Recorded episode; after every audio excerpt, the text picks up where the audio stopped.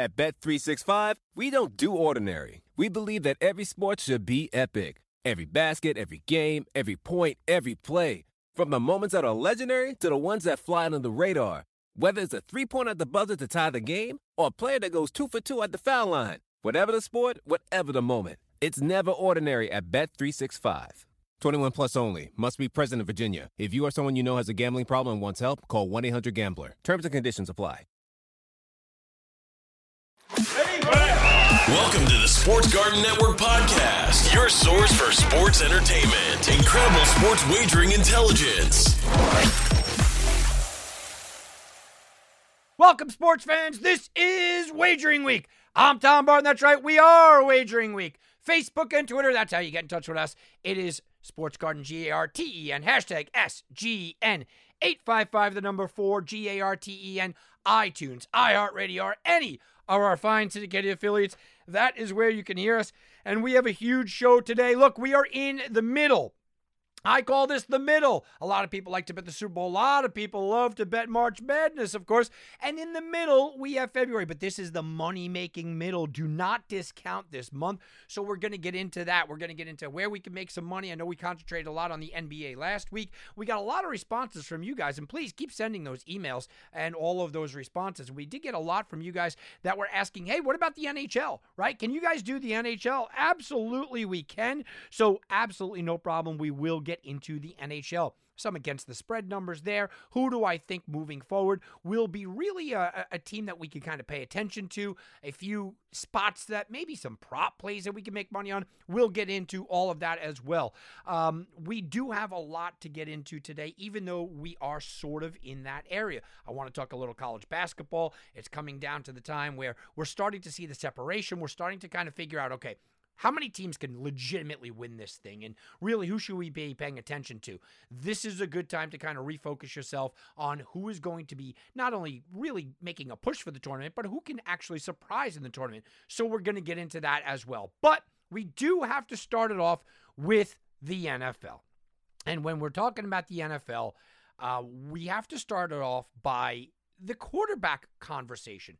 I know a lot of guys right now are really trying to bank on some futures plays. And I get it. I'm a guy that absolutely loves futures plays. I look at the futures market and I think that there's always some value to be had and you can pick your spots. I I can boldly claim that I am one of the best futures players in America. I've done it year after year, live on the air, actually. I've said it year after year. So when I start to talk about futures plays, it's because it's from a place of knowledge, but it's also a place of a passion. I, I do enjoy futures plays. And we went over last week, um, you know, a couple of the futures plays kind of that started off and we're talking about MVP we're talking about you know the NFL MVP odds that came out. Oh man you know what? Uh, those are fun to, to grab onto. Super Bowl odds of course. But this year as much as any I can remember you know there is a lot of speculation of big name guys moving places but there's also a lot of idea of well those guys might not go anywhere and we're talking about the big names. And I think we are talking about a lot of the big names more because this draft class is pretty weak when you're talking about frontline quarterback play.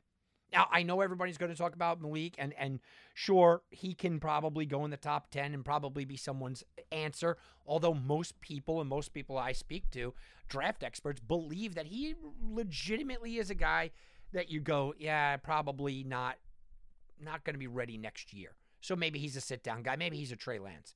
Um, you have a guy like Howell. You have you have two or three. A Pickett. You have two or three guys, and just because the nature of the quarterback position are probably going to go in that first round. But overall, you know, can I say that they don't seem like overall difference makers? I mean, is that a fair assessment? I think so. I think that's a fair assessment that they're not overall big time difference makers as far as the sports betting public is concerned. I don't think Pickett going to somewhere or Howell or um, Malik or I don't think any of them, um, you know, are going to go somewhere and really move the market. You know, Willis isn't going to land, Uh, you know, with Pittsburgh and all of a sudden people are going to love the Steelers. No.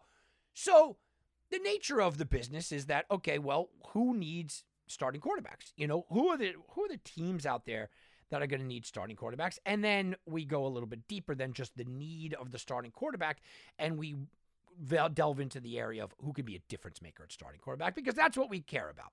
who needs a starting quarterback? Well, we can have that conversation, but who will get one that matters, well, that's a completely different conversation. Because once you get out of the conversation that we are going to get into, and that's the big names, now you start to delve into the Mitch Trubisky's of the world, the Jameis Winstons of the world, the Marcus Mariotas of the world. And there are plenty of second tier guys. And, and I'm calling them second tier guys because that's what they are. They're really backups that may get forced into a starting role. Now, they may succeed. Okay. You can have a backup jump into a starting role and play out and be a successful backup or now a successful starter. Sure. But they are definitely a secondary guy. They are not someone that's going to move the betting needle. But we do have some guys that will move the betting needle. And we're talking about Aaron Rodgers, Russell Wilson, and Deshaun Watson. Those are the three big names that can move the betting needle. But before we go into them, let's talk, take a look at and really see who needs a quarterback. And I'm not talking about people that need quarterback depth where, you know, Josh Allen clearly needs somebody to back him up. All right, well, he had Trubisky, now he does. No, no, no, I'm not talking about that.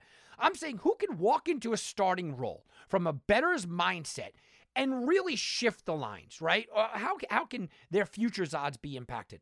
Well, Bills, Patriots, Dolphins, and Jets all have their quarterbacks of now, and their fan bases are hoping for the future, right? Allen, Mac Jones, Tua. I know Dolphins fans are up in the air about Tua, but they've committed to him, and Wilson. So nothing in the AFC East.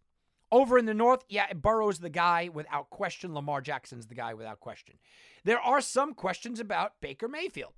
But unless Aaron Rodgers or Watson or Wilson are walking through that door, it's probably going to be Baker.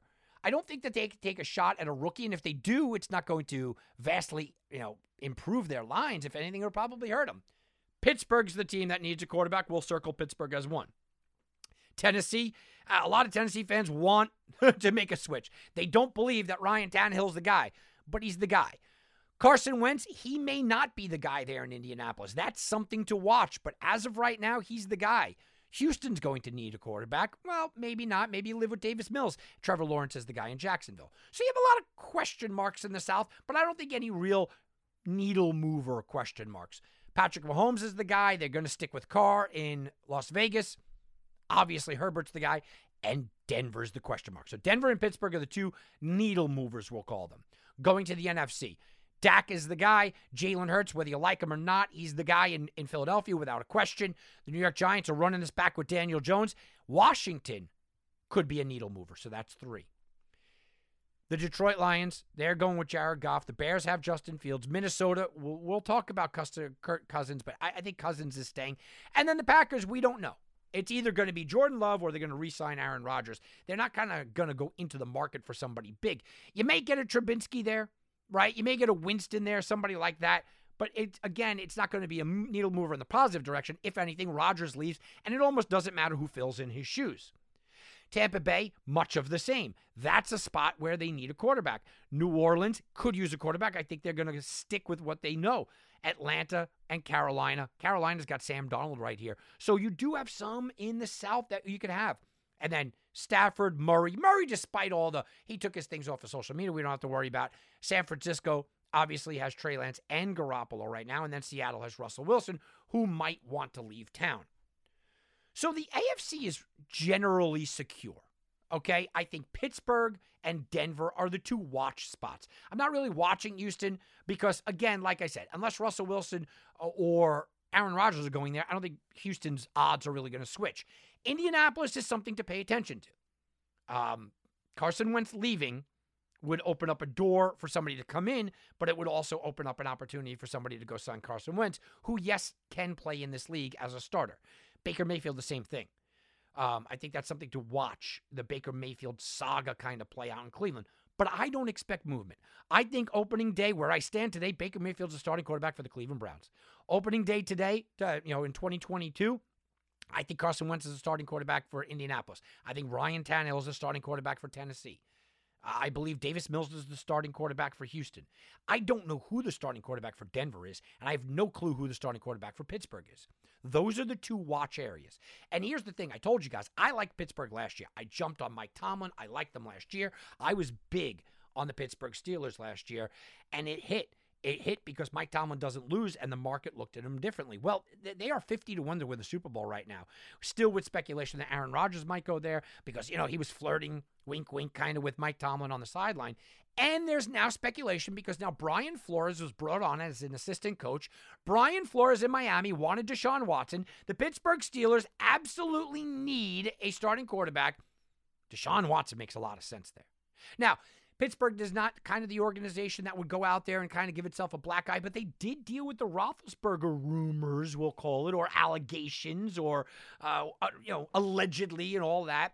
Pittsburgh Steelers is also an organization that is bigger than the quarterback, so they could sort of hide Watson a little bit and the problems if they wanted to go down that road. And you do start to see a connection with that road when you bring Brian Flores in as the linebackers coach. It's something to pay attention to. I always thought that they were going to be in this Aaron Rodgers kind of sweepstakes. That's something to pay attention to as is Denver, obviously. Everyone's got, you know, memes out there around Rodgers in a Denver uniform. It just makes the most sense. Look, Denver secured all their wide receivers. They do have a good running back. Uh, they have a young defense. Denver went out and signed, uh, you know, named Aaron Rodgers is one of his best friends, by the way, but Aaron Rodgers, offensive coordinator and the quarterback's coach, now is the new offensive coordinator as head coach and offensive coordinator. They're built for Aaron Rodgers. If Aaron Rodgers leaves, I said it from the start, he's going to Denver. I don't think it's a smart idea, but I think he's going to Denver. So you got Pittsburgh, you got Denver as real question marks. In the NFC, it's wide open. And from a bettor's perspective, this is where you got to be really careful because the NFC right now is generally the Rams and kind of everyone else. Let's just be honest. And it's not because the Rams just won the Super Bowl. It really is. We don't know who the starting quarterback is next. If you told me Jimmy Garoppolo is starting for the Niners next year, I'm going, maybe they make it back to the Super Bowl. You tell me it's Trey Lance, and I'm a Trey Lance fan, I don't know if you make it back with basically a rookie quarterback. I don't think you can. Um, Dallas is always there, but they're always kind of let down. Everybody else has question marks. Everybody else has question marks at major positions. If Green Bay gets Davante Adams, Za'Darius Smith, and Aaron Rodgers back, well, Green Bay would be right there, but we also know that Aaron Rodgers is a choke artist, and we don't know what he's going to bring to the table. So Rodgers leaving is obviously the big impact news. That's that's going to resonate throughout the league, and that that's going to be it. But there are teams underneath that really, you know, let's be honest. I don't think that they're in the Rodgers sweepstakes. I don't really think they're in the Russell Wilson sweepstakes, if there is a sweepstakes. I don't even know if they're in the Deshaun Watson sweepstakes. And they're going to have to pick up the pieces with the alternatives. And I'm talking about the Washingtons of the world, right? I'm talking about Tampa Bay right? I, I'm going back and I'm talking about potentially Carolina, maybe New Orleans. Who are your, you know, secondary guys that you're going to feel comfortable with? Yeah, are you comfortable with Taylor Heinicke going back out there? Are you comfortable with Sam Darnold? Are you comfortable with Jameis Winston and Taysom Hill? Uh, you know, I don't think that you are. So guys like Mitch Trubisky kind of come to the forefront. Maybe someone calls the Bears for a Nick Foles and gets them off the hook. And then you have the speculation that maybe Kirk Cousins will leave. We heard that Minnesota has been contacted already. You know, people wanting to talk to Kirk Cousins. Maybe it's time to kind of cut ties there. But then who fills in for Kirk Cousins? So there's a lot of kind of moving parts here, none of which should really move the needle, other than the Aaron Rodgers. Aaron Rodgers leaves Green Bay, the needle drops massively for Green Bay and goes up exponentially for whatever team he goes to. And we're talking about whether it be Denver, whether it be Pittsburgh, uh, no matter where it, it is going to move and shake the entire betting market. He's about it. I mean, he is about it. The Russell Wilson news we've heard for a while now, but there's not a lot of legs to it as far as the people I've spoken to in Seattle. They don't believe that Russell Wilson's going to go anywhere. He was connected with the Giants. I don't think the Giants would make that move this year, potentially next year. You think Russell Wilson thrives in Washington? I, I, don't see Washington all of a sudden becoming that team. You know, a Carolina. Carolina contacted Minnesota for Kirk Cousins, so they're looking to do something in a very winnable division. I think all eyes are kind of on what that division's going to do because all of them, uh, with the exception of Atlanta, who has Matt Ryan, uh, the three teams beside, besides Matt Ryan, quarterback questions and one of them lands a big quarterback, that's going to be something interesting. So Russell Wilson, sure, he can go somewhere. I, I don't know so necessarily expect him. I, I, think Russell Wilson is starting for the Seahawks on game one. There might be some controversy. There might be some headaches. There might be some rumors over the next couple of months. But I think Russell Wilson's starting there. So it leaves us with Deshaun Watson. Now, Deshaun Watson, in my opinion, is vastly overrated. He's 28 and 26 as a starter in his career. Deshaun Watson, somebody I loved in, in college. I thought he was fantastic. It was massively, massively underrated, massively underdrafted, massively underappreciated early on. Um, but he's not necessarily a winner. I, I don't think we could look at him as a winner. Now, you put him on some of these teams, and he certainly can win. But Carolina, you, you all of a sudden, let's say let's say Deshaun Watson goes to Carolina or New Orleans, right? Um, or Washington. Anybody putting Super Bowl money on them? I'm certainly not. I think Washington will be certainly improved. Might be able to push Dallas for a division, not win a Super Bowl. I, I think New Orleans will be improved, but they still have nobody to throw the ball to. Carolina will be improved, but no. But if he goes to a team like Tampa, and that's starting to be the rumor, if he goes and lands on a Tampa Bay Bucks team, suddenly you start to go, wait a minute. Tampa Bay is coming off of 13 wins. Tampa Bay, who uh, is in a division that's generally easy. Tampa Bay is in a position that you could really turn around and go, if a Deshaun Watson goes to Tampa Bay, they could certainly win the South. If a Deshaun Watson goes to Tampa Bay, they could certainly get 10, 11, 12 wins, maybe 13 wins if they're healthy. I mean, Deshaun Watson in Tampa Bay becomes scary, and it becomes scary because the NFC is so down. I'm not putting my money on him to win the Super Bowl, but I think Tampa Bay or a Pittsburgh and a Deshaun Watson suddenly goes, wait a minute, we're going from, hey, they could be a good team to, whoa, wait a minute. This team could be playing in the NFC or the AFC championship game, respectively. So Deshaun Watson absolutely moves the needle. Maybe not enough to bet a Super Bowl, but uh, enough that I kind of like him to win the division, enough that I'll take it if you give me good enough odds to try to hedge against. Which brings us back to Aaron Rodgers, because Aaron Rodgers is really the only needle mover here. Aaron Rodgers is the guy that all sports betting fans are looking at between the, the Packers and the Denver Broncos and what potentially Pittsburgh does and where does he land? Well, this week he put out a series of tweets and it I, I wrote on Twitter, I said, it looked like he was drinking a lot of wine and listening to Chicago like in the dark and it when it's raining and he was missing an ex-girlfriend. I mean, it the series of tweets that he put out was just very cryptic and you know, eh, very Aaron Rodgers. Uh, the look at me. Oh, yeah, the speculation. And Aaron Rodgers does things all the time that is, hey, look at me, everybody. Hey, look at me, everybody. Hey, look at me, everybody. And then he goes the next day and he goes on the Pat McAfee show and he goes, you know, I don't know why everybody's looking at me. I, I, and that's really what happened here. He put out this cryptic tweet where, you know, there was a gap between Randall Cobb and Davante Adams. That's where Aaron Rodgers usually stands. And he put out a tweet how he appreciates all these people. And most people read it as the Aaron Rodgers goodbye to Green Bay story you know, and I came out immediately and I came on the air and I, I was like, that's not what's happening.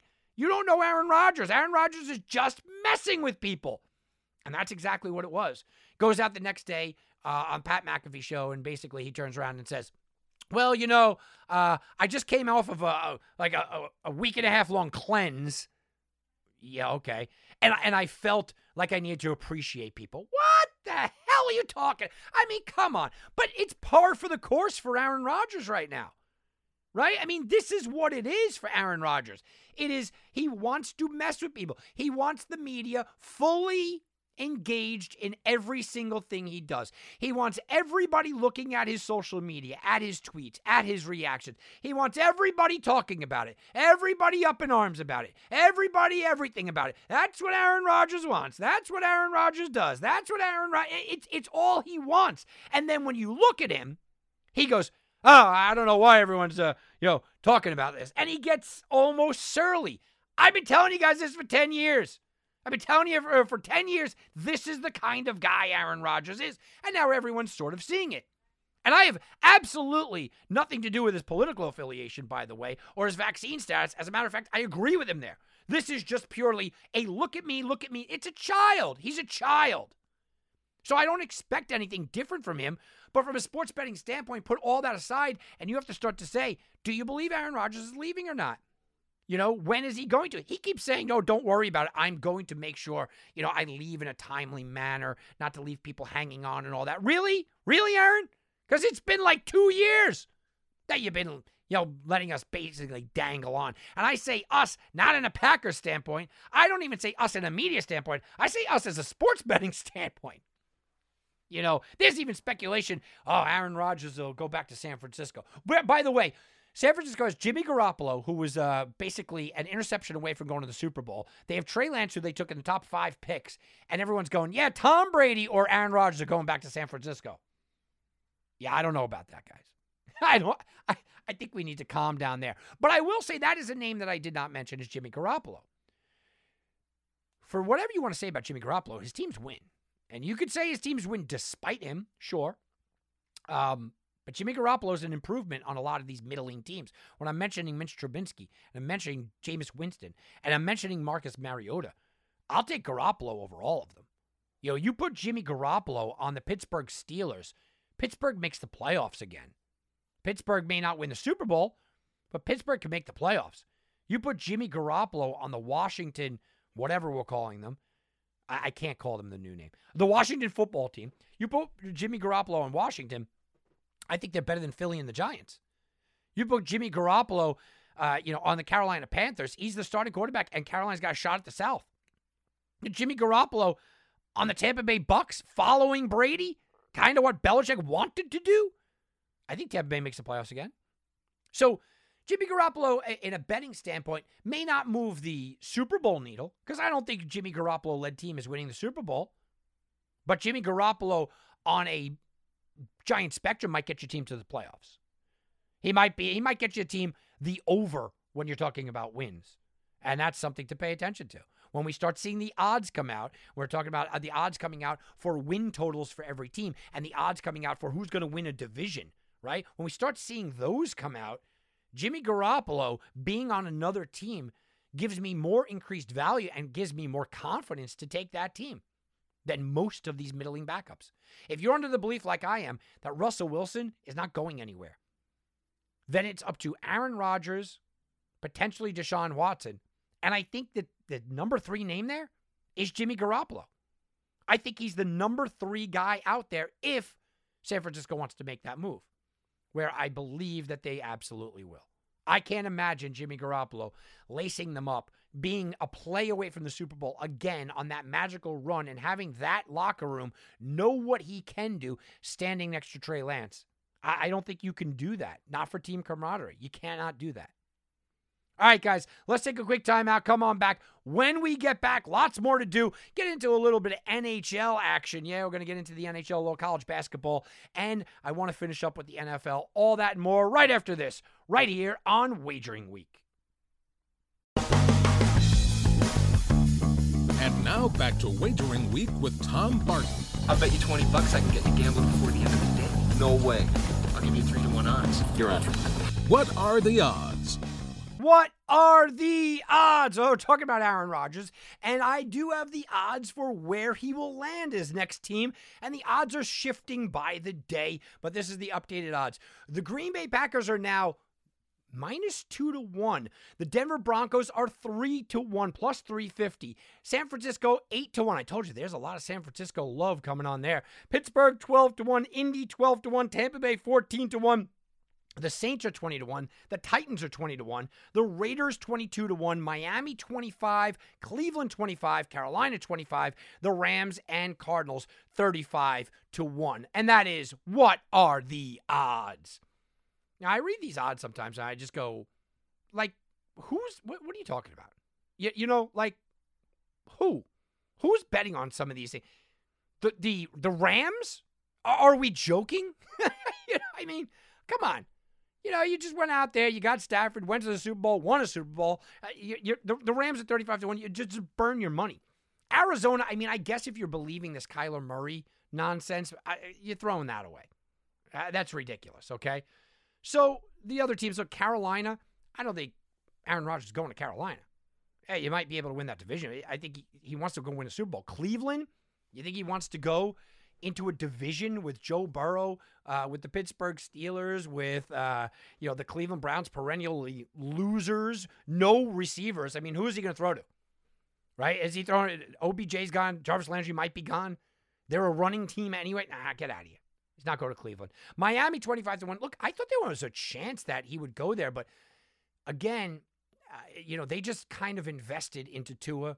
One of their excuses was, you know, that uh, Brian Flores got fired because he wanted to bring in Deshaun Watson. Um, and they said no, it was Tua. He's not going there either. The Raiders at 22 to 1. The Raiders were a hot conversation for a while.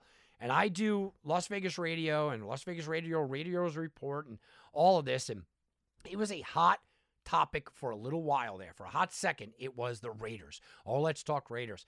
Um, they're not. They're not getting him. Tennessee has basically said no, no way. I think it would be to me. I think it would be a great situation for him.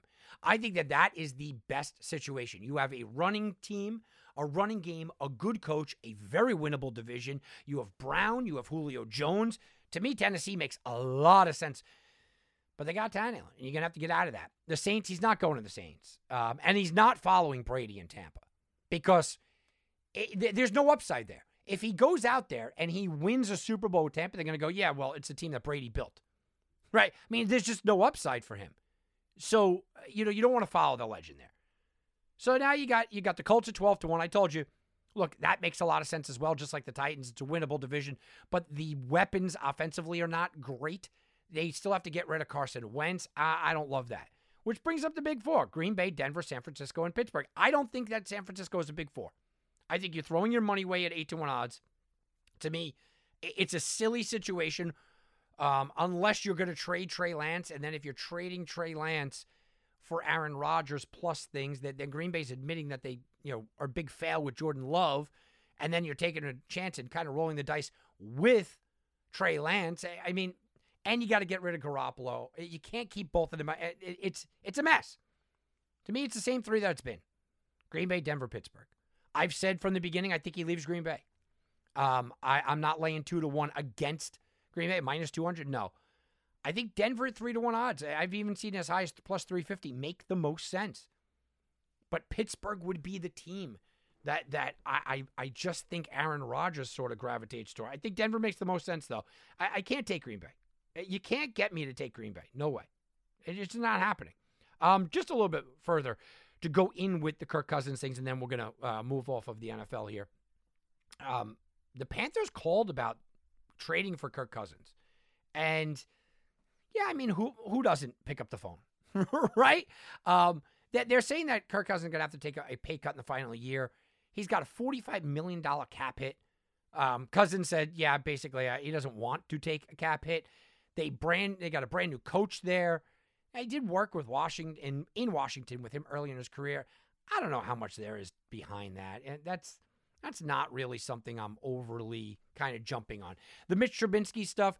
Uh, Jeremy Fowler earlier, ESPN said Jeremy Fowler earlier this week said that Washington, the Panthers, and the Giants all could be kind of looking at new Mitch Trubisky. Trubisky doesn't make a lot of sense, although he gets to reunite with Brian Daboll the offensive coordinator that was his coordinator last year with the Bills. It makes sense a little bit if you don't believe Daniel Jones is the guy or you want to push him in camp. But I think Trubisky wants a starting job. You know, I mean, I, I think that's exactly what he wants. Same thing with Jer- uh, Jameis Winston. Jeremy Fowler also saying that um, the Saints are probably going to bring him back, probably be the guy in New Orleans. I've also heard Tampa being thrown around.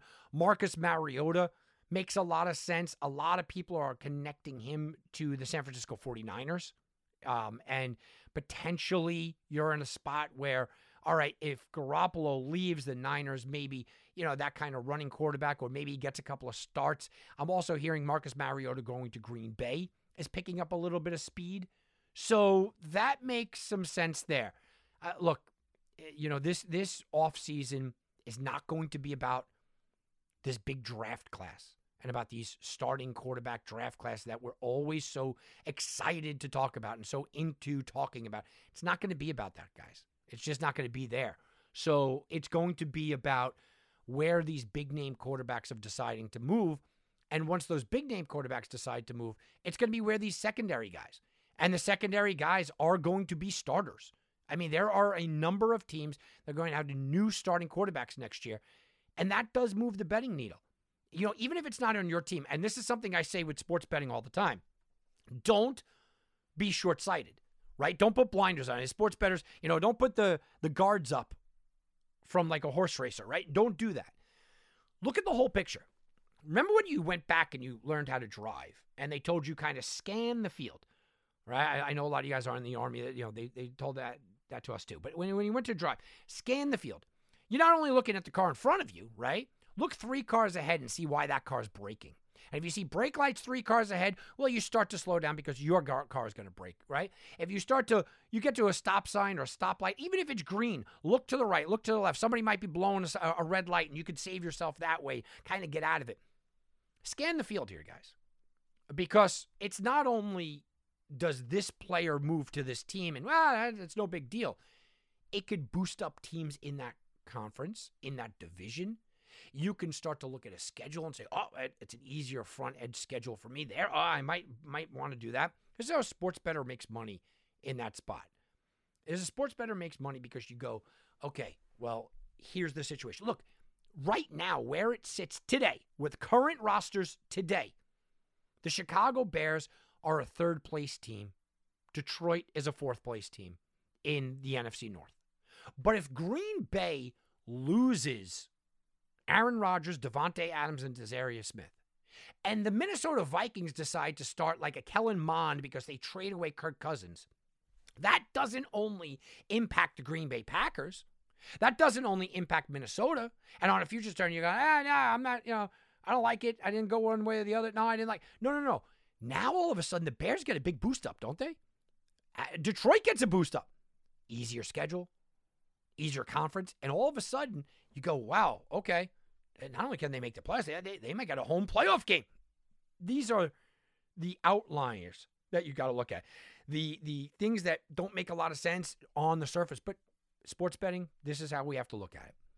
All right, before we go into the NHL, which I did promise a lot of people the NHL, we are going to get into the NHL. But before I go into that, I want to really touch on the NBA real fast. I know we talked about things at the All Star break and whatnot, but a lot of things came out really over the weekend, and um, you know, a, a, lot of questions were asked, and I know you guys sent some in over on Twitter and over on Facebook about the Lakers. You know, do I believe that the Lakers are going to make a run here in the second half? Do I believe that the Lakers are that second half team? Um, no, I don't.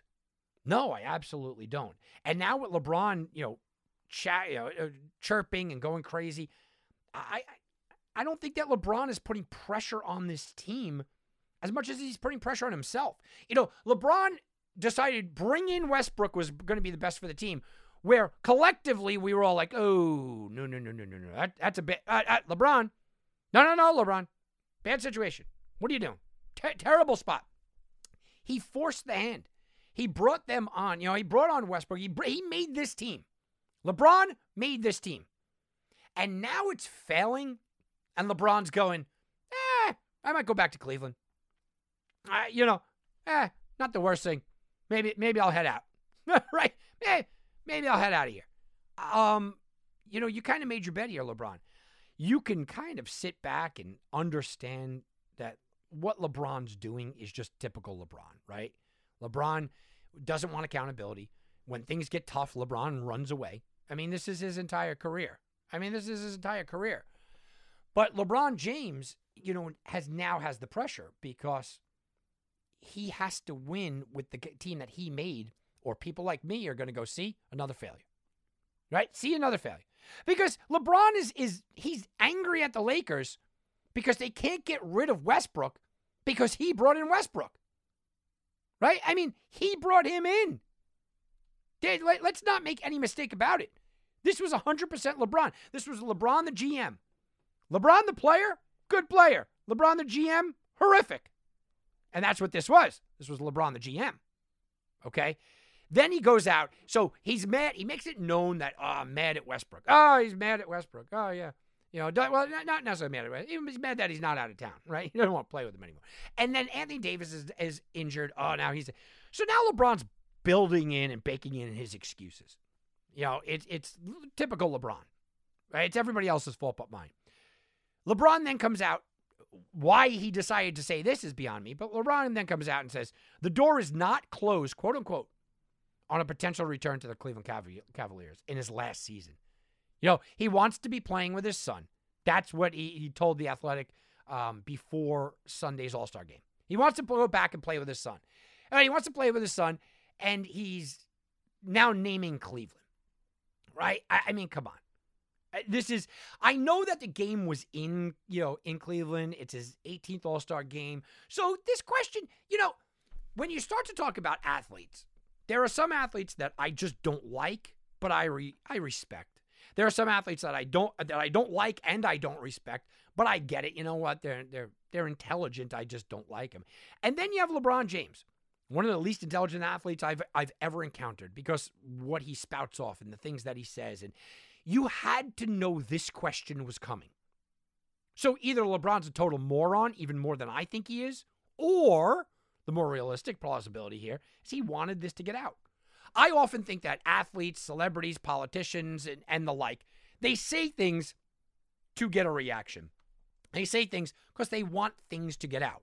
So LeBron James going back for this 18th All Star game in Cleveland, you know, did you think no one was going to ask, have you entertained the thought about coming back to Cleveland? Did you think no one would? No, of course. And he's a very scripted guy. Not a lot of, you know, immediate thoughts come to his head. He's got to script this thing out. And he probably has a team of people. That's the sad thing. He probably has a team of dudes sitting around telling him what would be good for his ratio and his credit and his numbers and his appeal. This is what you say. Oh, that this is the right way to think. He's probably getting fed all this stuff and he still says things like this. Why would you do it? Now, he's got a two-year contract, $85 million. He signed in the middle of last season with the Lakers, right? So he's not going to be a free agent until after the 23-24 season. That would be his 21st year in the NBA, right? So he's got to finish out this year, finish out 22. Then he'll get into next season, which will be 22 23. Okay. So he's going to be on the Lakers for the rest of this disaster season. Then all next year, where he's still got to play with Davis and Westbrook and, and this bunch. And then after that, he can go and become a free agent. Now he signed $85 million a year for the ne- deal for the next two years. After all that, and after looking at, if you're the Lakers, giving this man $85 million to barely make the playoffs this year, may, maybe miss him, maybe miss them, barely make the playoffs, resculpture your team while you bring in an obvious terrible fit in Russell Westbrook. Hamper through, limp around. Oh, I'm hurt. I can't play. Uh, you know, all of the nonsense that comes with LeBron James, all the look at me, oh, look at me, everybody nonsense that comes with LeBron. And then he says this the door's not closed on that, the potential return to Cleveland. I'm not saying I'm coming back. No, you have to set that right because I'm getting paid $85 million and I don't want to get nailed with a tampering charge, right? So he immediately said, I'm not saying I'm coming back and playing, but I don't know. I don't know what my future holds. I don't even know when I'm free. Okay. That's ridiculous. You do know, you know your contract. But again, here's the problem that I have. I want to tr- treat LeBron James like I would treat every other athlete. I want to treat LeBron James like an intelligent athlete that is picking his spots for a future move, a chess move down the line, keeping his options open, potentially moving. I, you know, John John Harbaugh. I said, look, he's never leaving Michigan. You know, I mean Jim Harbaugh. Uh, he's never leaving Michigan. I thought he was using these interviews to do that. I, I would love to treat LeBron like that, but I've watched his career, and I've watched things that he said outside of basketball, inside of basketball, how he treats people, how he's treated other, you know, coaches on his own team, players on his own team, players on opposing teams. I've watched all of it. And I've continued to see he's not a smart man. He's just not a smart guy. So I would love for him to say, uh, to to judge him saying, I'm saying I'm not saying I'm coming back and playing. I don't know. I don't know what my future holds. I don't even know when I'm free. I would love to judge that on. All right, he knew he kind of answered it wrong. Shouldn't have said doors not closed on that. He kind of wants us to say, hey, you never know, kind of leave him dangling out there. But I don't know when I'm free. You don't know when your $85 million contract, you know, closes out. I have a hard time believing that. But if there's one guy I believe that is that dumb, might be Le- LeBron James. I just think it was a stupid thing to say. Now I get it. Look, he wants to play. He said my last year will be played with my son. Okay, wherever Bronny is at, that's where I'll be. First of all, you're taking a leap that he's going to the NBA, but okay, wherever Bronny's at, that's where I'll be. I would do whatever it takes to play with myself for one year. It's not about the money at that point. Totally understandable. That's a commendable thing. It's a it's a goal to have. A lot of things have to fall. First of all, Bronny got to get to the NBA. That's first. And, and is LeBron James saying this so somebody just drafts him and then goes, "Cool, we get to fill the stadium with LeBron"? Hey, that's a good business plan. Gives Bronny money. You know, you don't need the money. Give it to my son, kind of thing. But I'll put butts in the seats. Draft him in, the third round, the last pick. Who cares? Doesn't matter. And maybe he's nudging Cleveland. Hey, man, you guys got to do me, you know, do me a solid. Get him back there. Maybe that's what, what's going on. Very potentially. And maybe Bronny does make it. And Bronny's that guy. Six-three point guard, playing high school basketball. He's ranked as the number 43 prospect. There's a lot of good there. He's eligible to be drafted in 2024. LeBron James will be 39 years old. There's a lot of potential. There's a lot of yes, this can happen. There's a lot of that. There's a lot of me for the first time in my entire life rooting for LeBron because I think it's cool. I would love to play with my son, right? I, I get play right alongside him, pass him the ball. That is a father's dream. This is the coolest thing. I want to root for LeBron. But when you say moronic things, idiotic things like him, I have a hard time doing it. I have a really hard time. Not to mention, a lot has to fall into place. Here's the reality number 43 prospect in ESPN for the 2023 class. Well, that's great, but he also has to go to college. And he's got to be pro- productive in college for anybody to sign him. Or does he? See, one of the things that LeBron James is doing here is he's trying to prop up Bronny. But in propping up Bronny, he's bringing him down too. Because Bronny will never know did they sign me because they just want my dad to play with them? Or did they sign me because I'm actually a good prospect? He's never, never going to know that. Unless he goes to college and he absolutely dominates, right? And I was going to say under Coach K. Oh, that that that stings. That's not going to happen. But unless he goes to college and he dominates under you know a Bill Self, and he and he leads a team, and everybody, there's just no question about it. Oh yeah, oh absolutely. I mean, this guy was going to be an All Pro anyway as soon as he stepped on the court. No, he's bringing him down. But this goes back to the sports betting mindset: is what does this do to the Lakers? Well, I'm going back to the question that we were asked. I am not betting on the Lakers in the second half. I am not expecting some ridiculous Lakers run here. I'm not at all. Because the Lakers are in a position here, guys, where I have no confidence in this team. They're injured, they're banged up, they're not doing good. The Lakers now have internal problems with you know Westbrook isn't wanted on that team. And now LeBron's shouting out, Yeah, I might go to Cleveland. Guys, I think it's a mess an absolute mess. Some teams can win with messes. Right? The old book about the New York Yankees in the 70s and the Bronx Zoo. You can win with messes. But more times than not, no, you cannot. And more times than not, you might get through like one year winning with a mess, but after that, it becomes a problem. So I'm betting against the Lakers in the second half. I don't even know if they make the playoffs. Can they get to 500? Yeah, I guess they could, which is like a four game, five game improvement. That's okay. Yeah, if you want to squeeze it out. But I'm not even betting on that. I think the Lakers are in trouble. I think they're failing. And I think that the not only the immediate future, but I think the deep future looks very bleak for the Los Angeles Lakers, guys. And I'll be making money against them the entire time. Speaking of the future, let's go bet to the future. We're sending you back to the future. Okay, all right. Bet to the future. Bet to the future. We're talking a little NBA, and let's go bet to the future. What are the odds to win the future MVP? The MVP this year. Well, Joel Embiid, right before the All Star game, basically said, "Hey, I deserve it. Look, look, give it to me." I mean, he was up and screaming, and well, the sports books kind of agree with him. He is the favorite at plus one twenty five. The Joker comes in at plus two sixty. Giannis, the Greek Freak, at four to one. Stephen Curry wins the MVP of the All Star game, but can he get Steph Curry uh, better odds than ten to one? Uh, ten to one is about where you're looking. Ja Morant at fourteen to one. DeMar DeRozan at 18 to 1, Booker 22 to 1, and Doncic at 33 to 1. And that is bet to the future. I mean, I think it is Embiid's kind of to win here. You know, Doncic is a fun name, and, and maybe Booker if he puts his team on his back with, with the injuries. Eh, I don't think so. DeRozan's not going to get it. Morant, look, if if Memphis somehow um, kind of overtakes the number one seed, he could do it at 14 to 1. But you have to believe, you know, they could overtake Phoenix. I, I, that's the problem. Curry at 10 to 1, he'll be a nice little favorite, but I don't think he's getting it. I don't think they're going to give it to Giannis or Joker. I, to me, it, it's Embiid's. I know it's only, it, look, you're only getting back 125, okay? Uh, but I do think it's kind of Embiid's to lose here.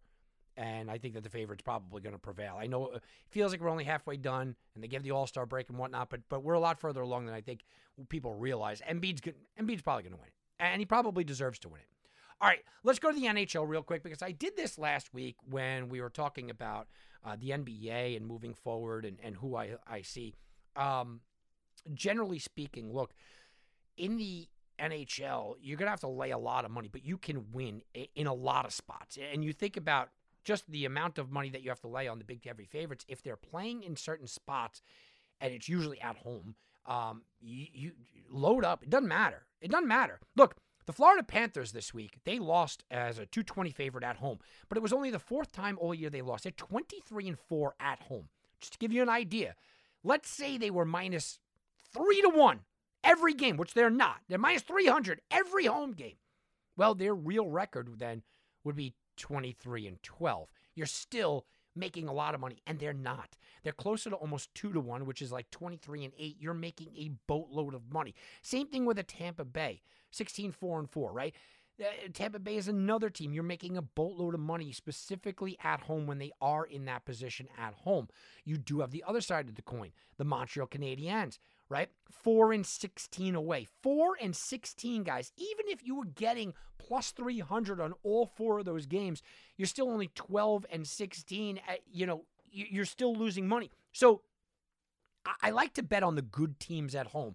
Teams like Carolina, who's 17 4 and 2 at home.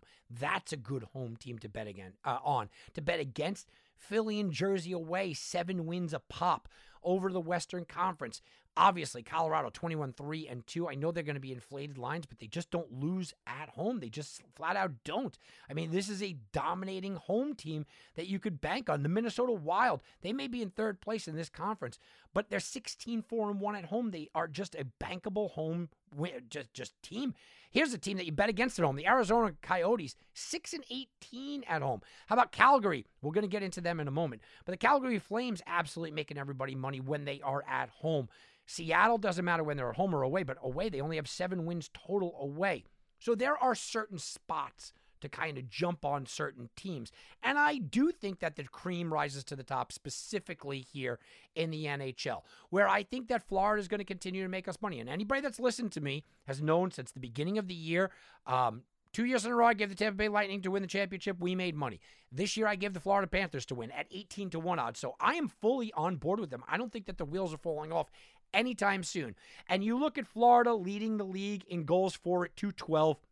Tampa Bay is still going to be right up there. Toronto with 179 points. Offenses are leading the charge, specifically in the Eastern Conference, right? Carolina's at 176. Eh, you you look at some teams that I'm looking at in the second half, and I'm going, the Rangers might be a second half team right? The Rangers right now have only played 23 home games. They may be a second half team because they dominate so much at home. They should have a nice little home slate coming up. So there are certain teams. I do believe that Columbus is probably better than their record. Obviously, the Islanders are streaking in the right direction. So there are some teams I'm going to be looking at that might be on overvalued or undervalued. And in this case, I think Buffalo is going to fall off the map. Look, Buffalo's played 51 games. Okay. They have 40 points. That's bad but it's not atrocious. I, I mean, it really isn't. It's not pathetic. It's not Montreal Canadiens 29, right? And I think that Buffalo is going to kind of take a step back here, and you're going to start to see them, you know, not looking so good. Uh, that's an easy one to kind of say, but I do. I think that Buffalo. I don't know if they they surpass Montreal, who's the worst team in the league, but they're not good. Speaking of Montreal, Montreal overs are an absolute thing to watch out for. They let up 197 goals against. That's 17 more goals against than anybody else in the league. Going to the Western Conference, Colorado, their offense is phenomenal. It's the second best offense in the league at 199. All right, we take a look at that. Well, who can we bet against? Well, Arizona's at 186.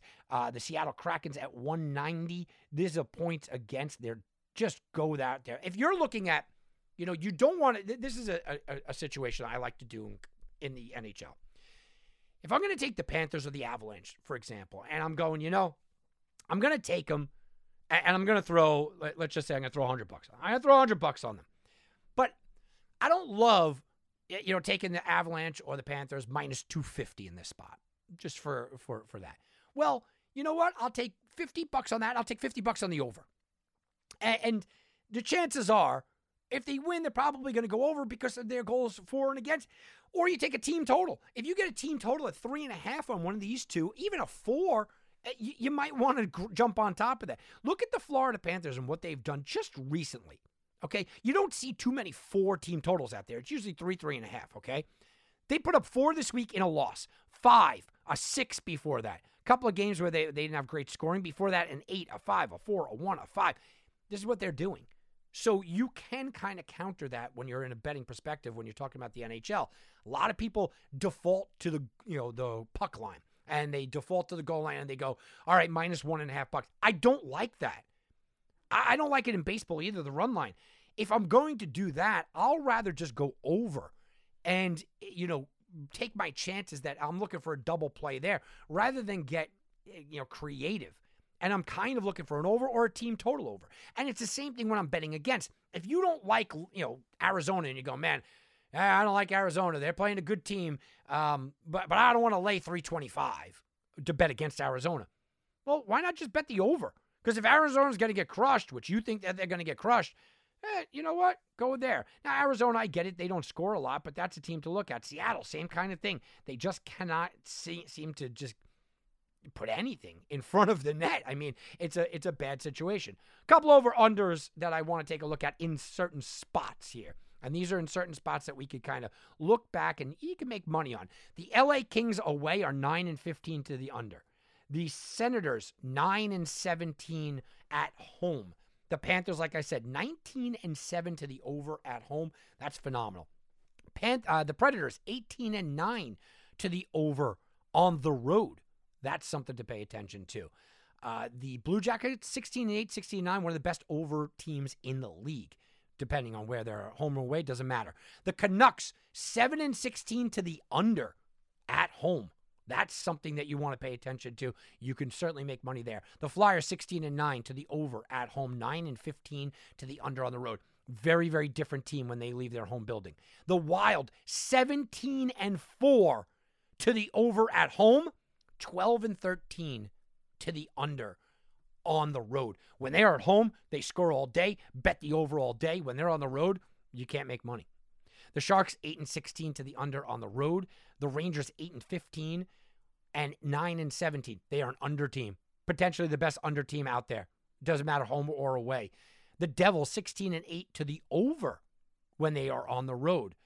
8 and 15 to the under are the Stars on the road. They're 12 and 13 to the under. So they're an under team too.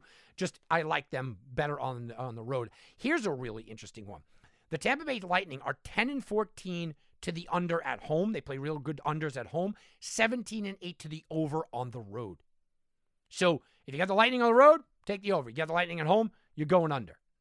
Um, you go to the Seattle Kraken. We talked about their ability to to just not be able to stop anybody. Well, 18 and 9 to the over at home, not so much on the road. Seattle goes on the road, they're only 13 11, right? So it, it, it's a two game split.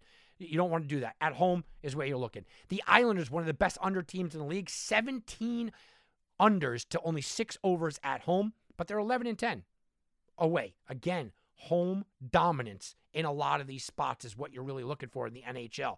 Home dominance is something you need to pay attention to when you're really talking about the NHL this year. Um, I do think that there are spots here in the NHL where the lines makers are scaring you away. Now, you can get burned. If you were blindly betting the Panthers, which I was at home consistently throughout the year, you got burned this week. You lost a 220 favorite this week against the Predators at home, but it was only fourth time you've had to endure that all year long, right?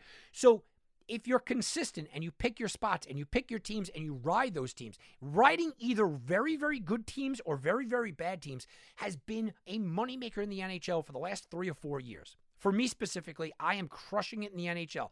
And people kind of ask me, you know, why? Why all of a sudden, Tom? Because I did go through a couple of years there where I was about 500. I almost gave up on the NHL completely.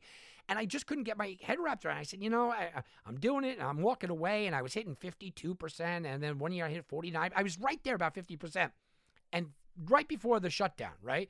Uh, the year before the shutdown, I, I reevaluate things. And I basically said that. I said, look, I'm going to look at the elite teams in each conference, and I'm going to look at the awful teams in each conference.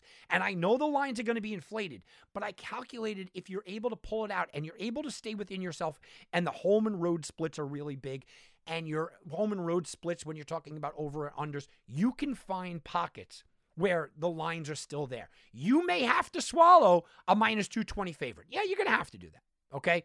Um, but that's okay. I do the same thing with baseball. I don't mind swallowing a huge fat. I don't mind taking Corbin Burnes against the Pittsburgh Pirates fifth starter, laying, you know, minus 270 on a Tuesday afternoon in Milwaukee. I don't mind laying that number. Now, I may lose that, right? And I may lose that, uh, you know, twice out of 10 times, which me- means I have a small margin of victory, uh, but but chances are it's not even going to happen that much. I remember I was in an article and, and people kind of blasted me because I said in a Gaming Today article years and years ago, I said, you know, Clayton Kershaw, I'm going to bet every single game that he, he plays this year because I, I, thought he was going to have a phenomenal year. I picked him for the Cy Young. I bet on him. I went out there. I said, I'm going to bet every single one. And the reporter basically asked me, well, what if it's a huge line, right? What, what if Clayton Kershaw's got a huge line? I said, I don't care. I don't care. I'm betting it no matter what. And a lot in the, the community kind of bashed me. Well, he went 21 and 3 that year. right? The Dodgers barely lost when he was on the mound. I took some hard knocks. Look, it, it stinks when you get a loss where you're laying 250 or more. I, and and that's uh, ooh ooh that one stings. You got to win three games to kind of go back to even. That stings. But when you're talking about elite teams in elite spots like the Panthers at home, like Colorado at home, um, or, or you're going against like Montreal on the road or Seattle on the road, if you're going in that direction, you're okay. And if you really want to make the money and not have to lay the big price, go with the over unders. There are specific numbers. And that's why I want to talk about the over unders here and, and the totals.